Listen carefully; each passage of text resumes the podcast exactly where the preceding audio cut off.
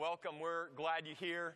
Um, we're glad you're here, especially if it's your first time or first handful of times, or, or even if it's your 500th time and you've been a part of the church for a long time. We're really thankful to have you worship with us today. My name is Andy Kampman, um, and uh, I've been, uh, my wife and I have been on staff with the Stone for the last five years. We get to mobilize people, mobilize our church.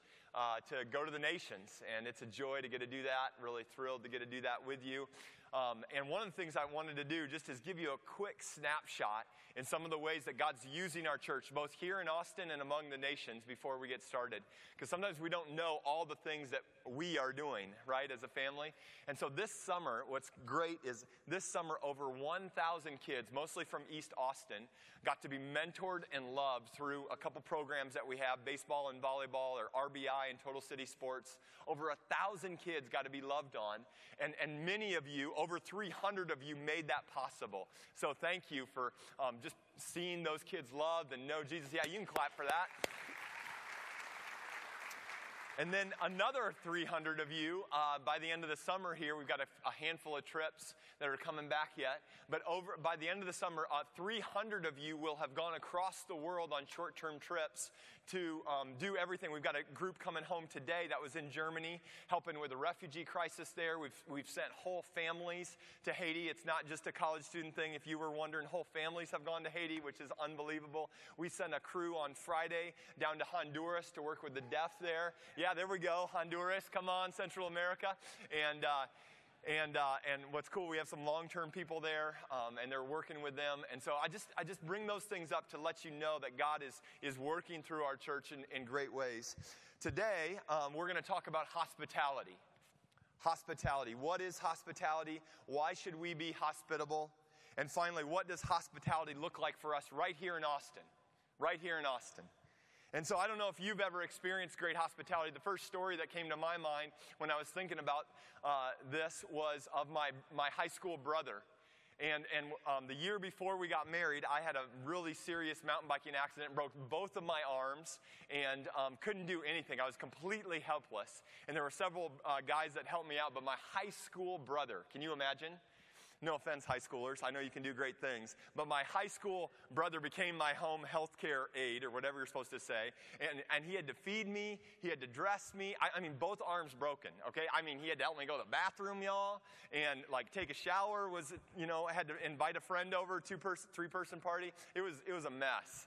And, um, and so I'm really thankful for my brother and the love and sacrifice that he freely showed uh, to me. Um, and I start with that story because it begins to give us a glimpse into what hospitality is. Gospel hospitality. Gospel hospitality is our intentional, uninhibited act of love to those around us, motivated by God's greatest act of intentional and uninhibited love toward us. Our actions toward people influenced directly by the gospel, God loving us through Jesus. Or simply put, the gospel radically transforming how we love people. The gospel radically transforming how we love people. And God calls all of us, church, today to, to be this way, to be hospitable to such an extent that the people around us should, should feel that hospitality.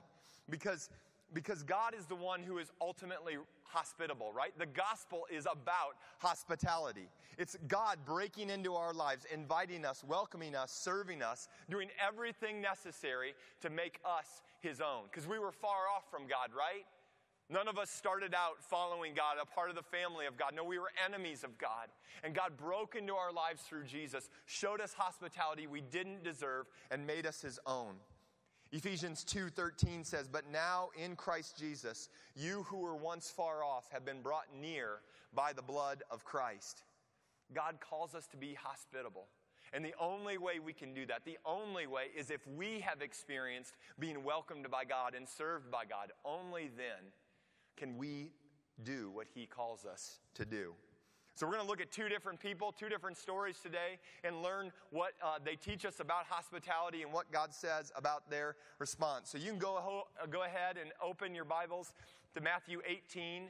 Matthew 18, and we're going to start out with God's hospitality toward us. How has God been hospitable to, to us, and what does that mean in our lives? And what we're going to see in this story is not just how great God is and what He's given us, but we're also going to see what happens when we don't respond with hospitality, but instead respond with gospel hoarding, which is keeping the gospel to ourselves. Matthew 18, starting in verse 23. Therefore, the kingdom of heaven may be compared to a king who wished to settle accounts with his servants. When he began to settle, one was brought to him who owed him 10,000 talents. And since he could not pay, his master ordered him to be sold with his wife and his children and all that he had, and payment be, to be made. So the servant fell on his knees, imploring him, Have patience with me, and I will repay you everything. And out of pity for him, the master of that servant released him and forgave him the debt. But when that same servant went out, he found one of his fellow servants who owed him a hundred denarii, and seizing him, he began to choke him, saying, Pay me what you owe.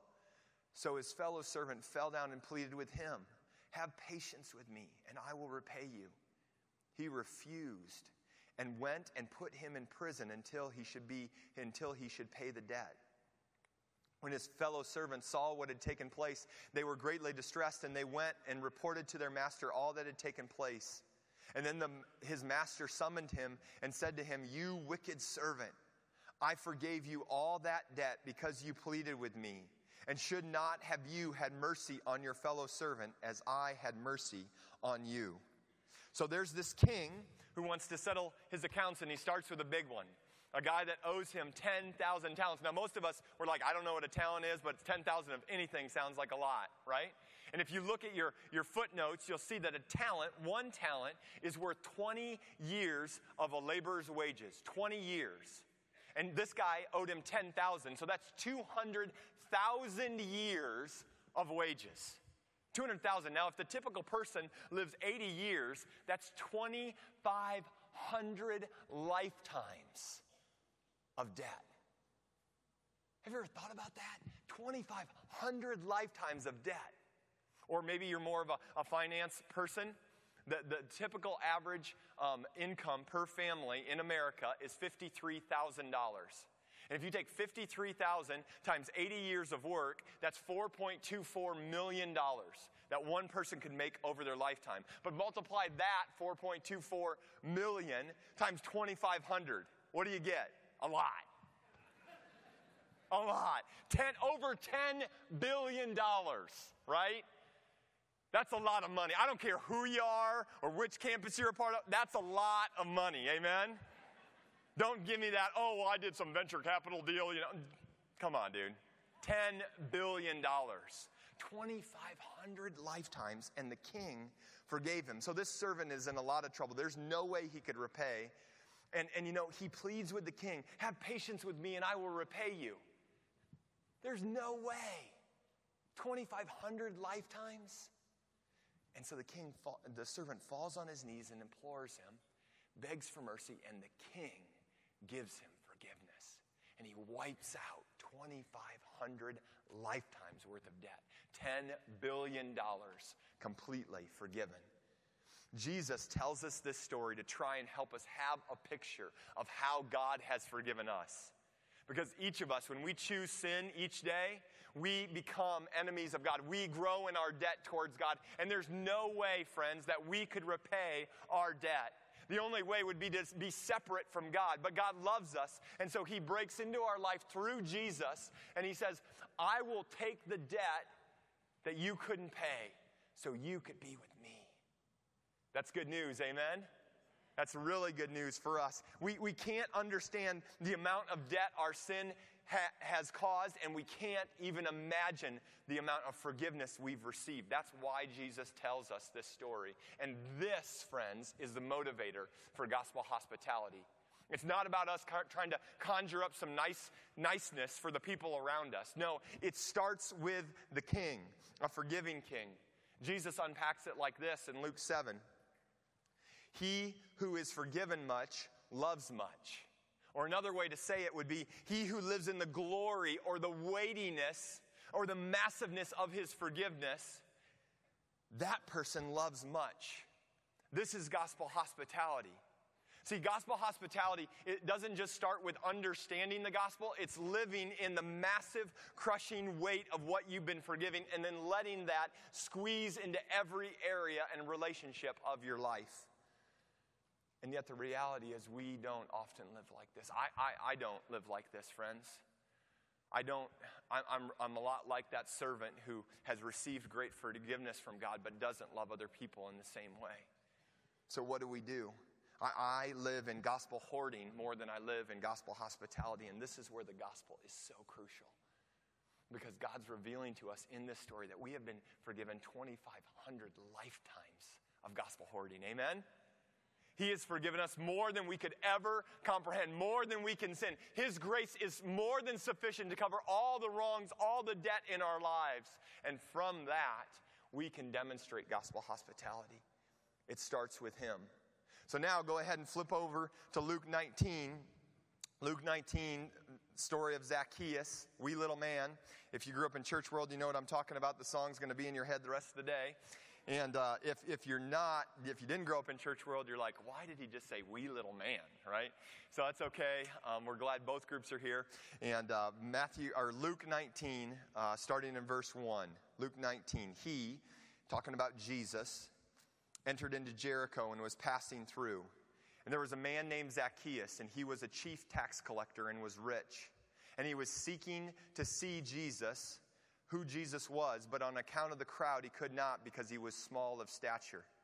He, so he ran ahead and climbed up into a sycamore tree to see him, for he was about to pass that way. And when Jesus came to the place, he looked up and said to him, Zacchaeus, hurry, come down, for I must stay at your house today. So he hurried down and came and received him joyfully. And when they, the people, saw it, they all grumbled and said, He has gone to be the guest of a man who is a sinner.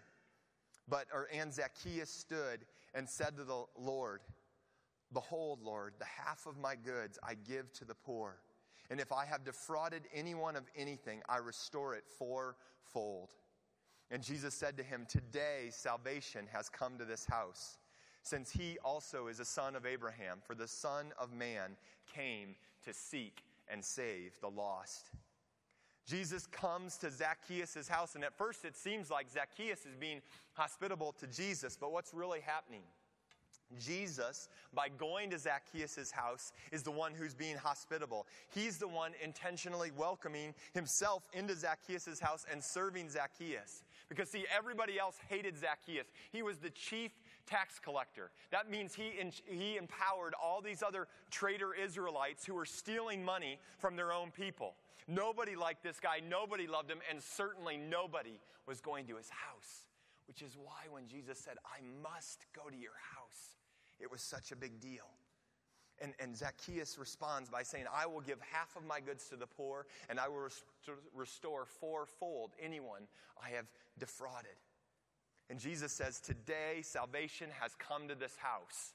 Today salvation has come to the house. Now, is Jesus saying that giving to the poor and restoring people you've cheated, is that's what saves you? No, that's not what, that's not what is happening. Zacchaeus is responding. His response is revealing what happened to him. Zacchaeus' willingness to be intentional and serve others is revealing what Jesus did in his own life. Zacchaeus' hospitality towards Jesus is showing him experiencing God's hospitality. So, what can we learn about hospitality from this story, about gospel hospitality? Three things. Number one, hospitality is intentional. Number two, hospitality serves. And number three, hospitality produces a response. So we'll start with hospitality is intentional. Jesus didn't haphazardly wander into Jericho. He was on his way to Jerusalem. He chose very deliberately to go through Jericho. And he didn't just say, huh, I'll just see which road, I, you know, see if there's any roads with, with well dressed short men in, the tr- in, in trees. No, he chose that road, right? He intentionally chose that road. And then he intentionally invites himself into Zacchaeus' house and life. And Zacchaeus responds the same way because of those initial intentional re- in, in interactions. Zacchaeus intentionally, you don't just give away half your stuff, right? I don't care if you're a poor college student or you're in your, your 50s and you've done really well. You have to be intentional to give away half of your stuff, right? That took some effort, some purpose. And you think about um, him going to those he defrauded, which was probably a lot of people. Because that's how they made all the money. That's why they hated him so much. He had defrauded lots and lots of people. And he was going to go to them, not just wait for them to come to him, but go to them with a purpose. Jesus was intentional with Zacchaeus, and so Zacchaeus responds intentionally. And sometimes, church, I think we feel that being intentional is kind of forced and, and it's awkward, and, and, and, and so therefore, you know, uh, we just don't really like it. But listen to this awkward, intentional gospel hospitality is better than comfortable, organic gospel hoarding. Awkward, intentional gospel hospitality is better than comfortable, organic gospel hoarding. Let me demonstrate. Um, we, we got married, uh, moved into a duplex. We own half a house, and we share yards with our neighbors who are, you know, in their 50s, empty nesters. And I try to mow his yard every once in a while, you know, show him some love. Don't think too much. I mean, it's like a yard like this size, okay? So it's pretty small. And uh, but I try to do it for him, and he had. It was really odd. He had this tree growing up in the middle of his backyard, and it wasn't a, a pine tree. It, you know, it, deciduous, I think, whatever the name is, right? And and the branches were, you know, supposed to be growing out like from up here, but they were growing out from like way down here. It looked really, really strange. And so one day when, when they weren't home, I'm like, I'm going to love this guy. I'm going to get out my handsaw, cut the, you know, trim the tree up four or five feet so it's easy for me and him to mow underneath. And, and so I did that. I even pulled away the branches. I even took that black spray paint and painted the little stubs. I think that's what you're supposed to do. I don't know. I'm not a tree guy. And, um, and uh, you know, I, I was like, man, I am really loving our neighbors well. So Bill is our neighbor. And I saw him a couple days later in the driveway, and uh, he says, I saw, you, I saw you cut my tree. And I'm trying to do the kind of, you know, yeah, you know, go ahead, just go ahead, right here, you know. And, uh, and, and he said, Well, thanks, but I wish you wouldn't have done that. Um, I, we planted that tree there when we first moved in. We purposely never cut the branches because we really liked the way it looked. It was a memory for us of when we first moved it in. Oh. Guys, this stuff happens to me all the time. Okay? This is, ask my wife, this is our lives, right? But you know what? It's okay. It's okay because Bill and his wife, they definitely knew we lived next door, right? They knew that we were trying to love them. We did a really poor job of it, but we were trying to love them. God does not want us to be nice neighbors. Amen? He doesn't want us to be just nice neighbors that cordially say hi and don't do anything awkward. He wants us to engage in people's lives because He engaged in ours. That's the motivation, friends. God calls us to that kind of intentionality. He didn't put you in your neighborhood or at your workplace to see what happens.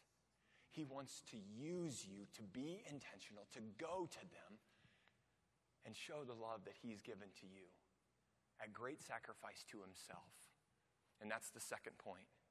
That's the second point. Gospel um, hospitality is intentional, and gospel hospitality s- serves.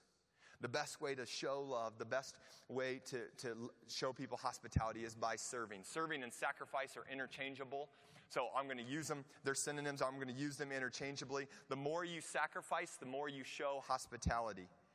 And, and Zacchaeus gave away half of his goods. I mentioned it before. Think about how intentional you'd have to be to give away, for those of you that own a garage in America, how intentional you'd have to be just to get rid of half of the stuff in your garage, right? You know, maybe y'all's garage don't look like ours. Um, uh, ours looks like, you know, the Narnia door you open. Like, that's, I mean, just to get rid of that stuff, right, would require so much.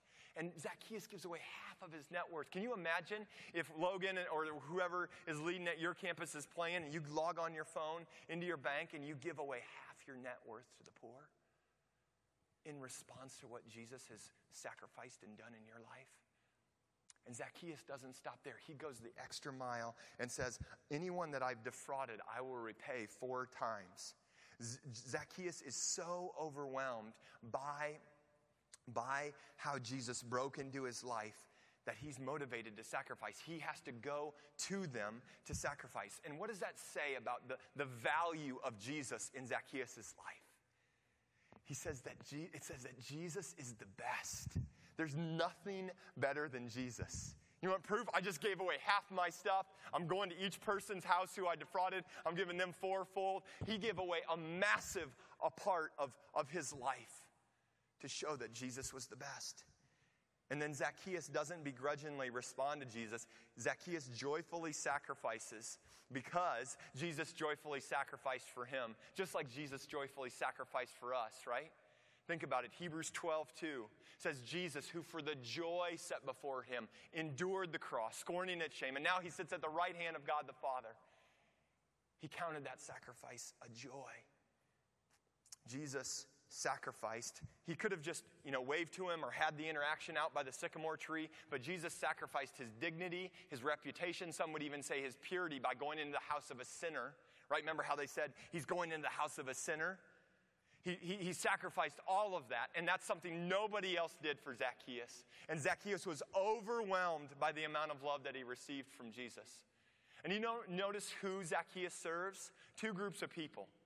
He, he, first, he, he serves a people that he does not know, the poor. He doesn't know the poor that he's given half of his stuff away. So he blesses, he serves, and sacrifices for a people he does not know. And then, second, he sacrifices and serves a group of people he should have known. Those are our neighbors and, and co workers, friends.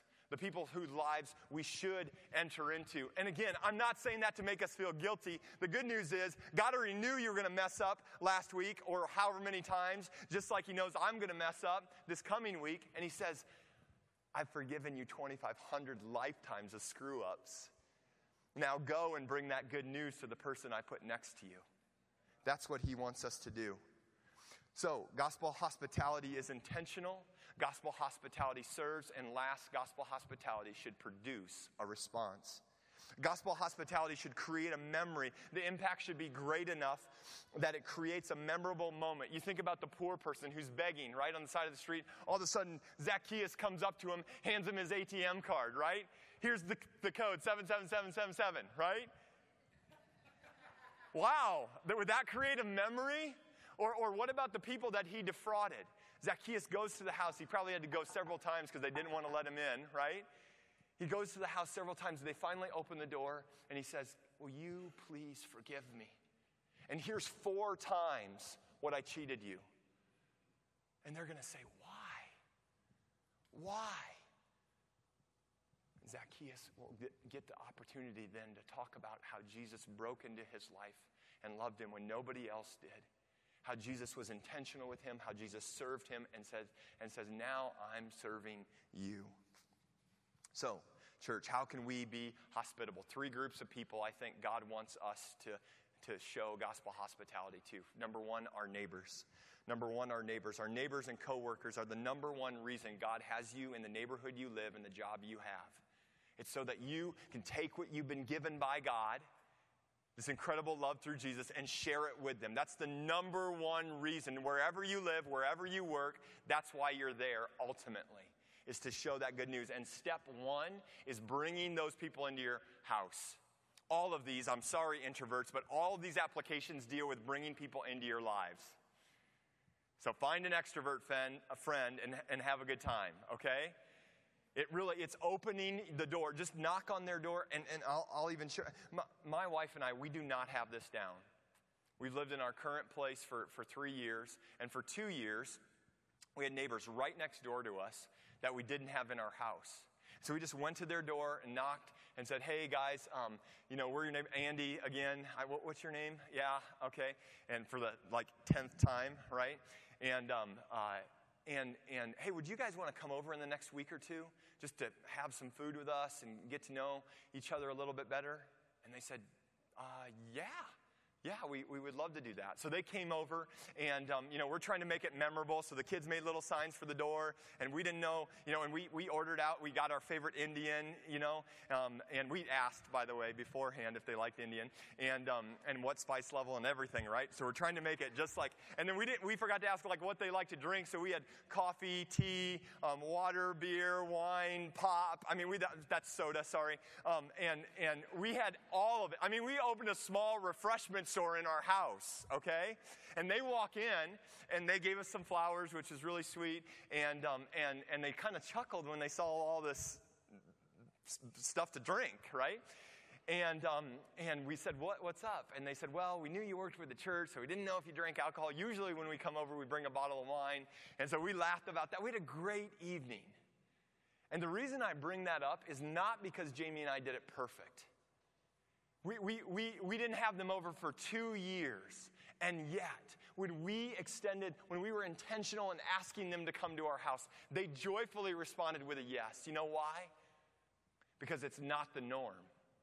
It's not the norm to have people in your house. It's not the norm to enter into people's lives. And that norm needs to be crushed with the gospel. That norm needs to be destroyed because of God's radical love for us through Jesus. And so, sometime this week, maybe even today, today is always the best day to obey. You know that? Just hear God's word and go and do it. That's what, we, that's, that's what God wants us to be. Go knock on your neighbor's door. I know it can seem scary or weird, so go before you chicken out, right? Just go over there. And now, what's going to be hard is when they don't answer, you're going to have to try to come back later tonight, but just do it anyways, okay? Get this, church. There are 4,400 units, family units, that make up the Austin Stone. Single people, you're a family unit, okay? Marriage does not complete you, all right? There are 4,400 units, family units, that make up the Austin Stone. If 4,400 of us did this once a month, opened our homes, showed hospitality to people that would come over, neighbors, coworkers, right? And, and you're probably going to have at least two people come over, whether they have other roommates. It's, you know, so let's say we could average two people in our house one time per month. Over the next year, by next summer, over 100,000 people would be shown gospel hospitality. Amen? A hundred thousand, guys. And let's be uber conservative and say that 1% of those responded to Jesus. That would mean there would, would be 1,000 brand new believers in the last 12 months. We'd think revival hit. And it all started because we decided to open our homes and let people in. Let's be that church man, if you're, I'd encourage every single person, whether it's your first time or your hundredth time here, do that. Find somebody else, tell them you want to do that, and then keep each other accountable for it. MCs, LTGs, talk in those groups. Do it this year, once a month. So the, the, the first group is neighbors. The second group is nations neighbors. Nations neighbors. You knew the nations had to get in there somewhere. According to peoplegroups.info, there are 176,000 foreign born people living in Austin. That means that one out of every 11 people in Austin wasn't born in the great nation of Texas. You know what I'm saying? One out of every 11. And, and, and we have incredible opportunity because of who God brings to our city.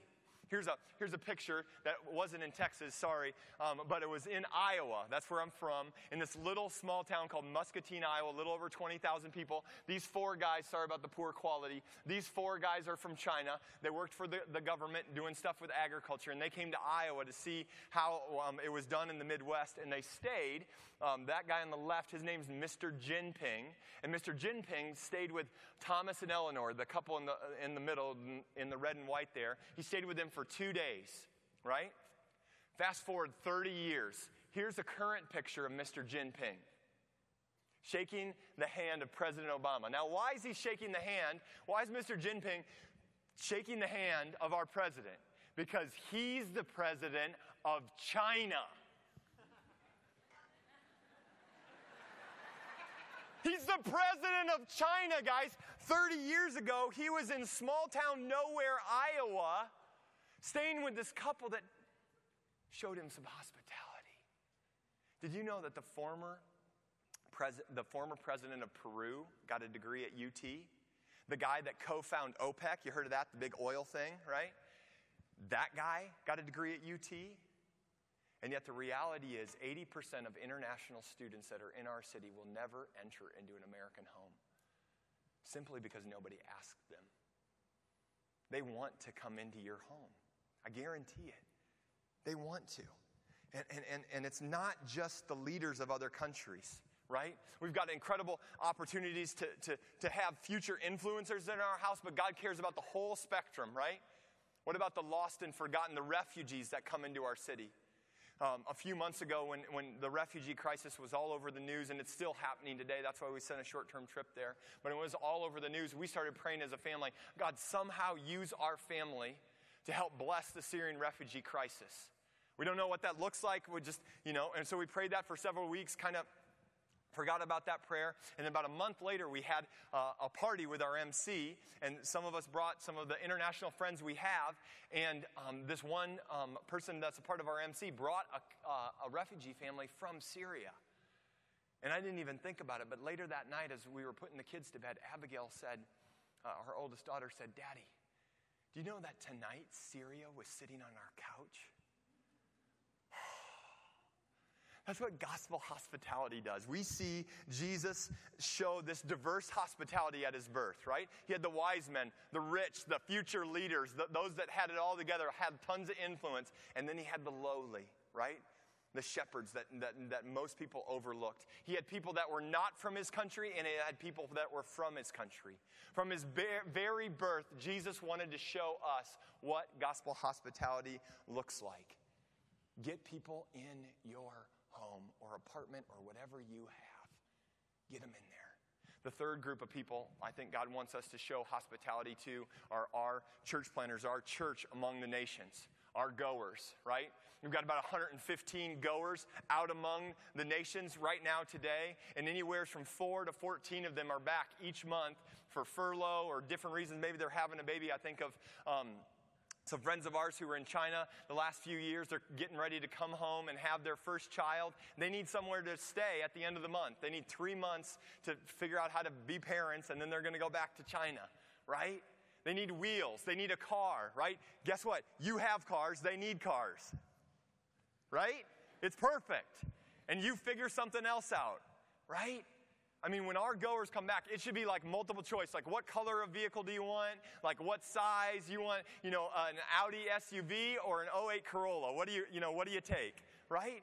They should have options. And the, the, the, the, third way that we can enter into and bless and, and show hospitality to our goers is by joining an advocacy team. Advocacy teams are, are or A teams are, are what we call a group of six to 12 people that stay here in Austin and pray for and support people that are overseas.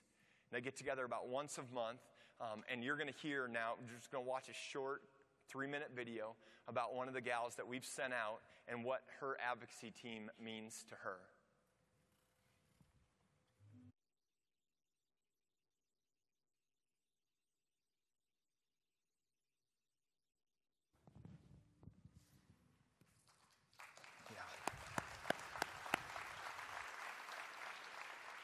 What an incredible opportunity we have to show hospitality to our goers. So at the end of service, uh, your campus pastor is going to give you a link that, where you can uh, jump in and find out how to jump in with folks just like Amy uh, who are around the world or show them love when they come back. Um, remember the last thing that Jesus said to Zacchaeus? Luke 19, verses 9 and 10, he said, Today salvation has come to this house since he also is a son of Abraham. For the Son of Man came to seek and save the lost. Salvation came to Zacchaeus. That's the why. The reason that Zacchaeus could give hospitality is because he had received gospel hospitality through Jesus. And then Jesus says, since he was also a son of Abraham, and you think back to where did Abraham start on the scene? Back in Genesis 12 is the first time that we see Abraham, and God says to him, I will bless you and make your name great so that you would be a blessing to all the families of the earth. There it is. The reason that we've been blessed, the reason that we've been blessed is so that those around us would be blessed, blessed. Both our neighbors and the nations ought to be blessed with the greatness of the gospel that we have received. That's why Jesus came. He came to seek and save the lost. He came to see and work through us so that our neighbors and the nations would know him. Let's pray.